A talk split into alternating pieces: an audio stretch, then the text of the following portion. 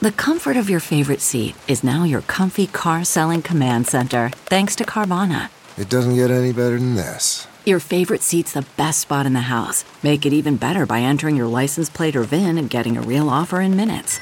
There really is no place like home. And speaking of home, Carvana will pick up your car from yours after you finalize your offer. Visit Carvana.com or download the app and sell your car from your comfy place.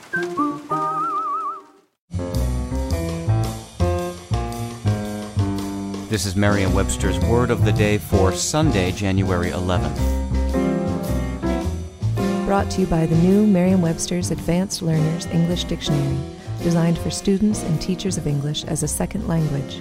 Learn more at learnersdictionary.com. The word of the day for January 11th is debonair, spelled D E B O N A I R. Debonair is an adjective that means suave or urbane, and it can also mean light-hearted and nonchalant. Here's the word used in a sentence. David, a handsome and debonair bachelor, is a much sought after guest for dinner parties.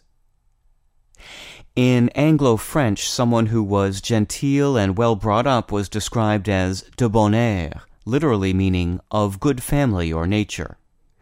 When the word was borrowed into English in the 13th century, it basically meant courteous, a narrow sense now pretty much obsolete. Today's debonair incorporates charm, polish, and worldliness, often combined with a carefree attitude. You might think of James Bond in this context. And yes, we tend to use this sense mostly, though not exclusively, of men.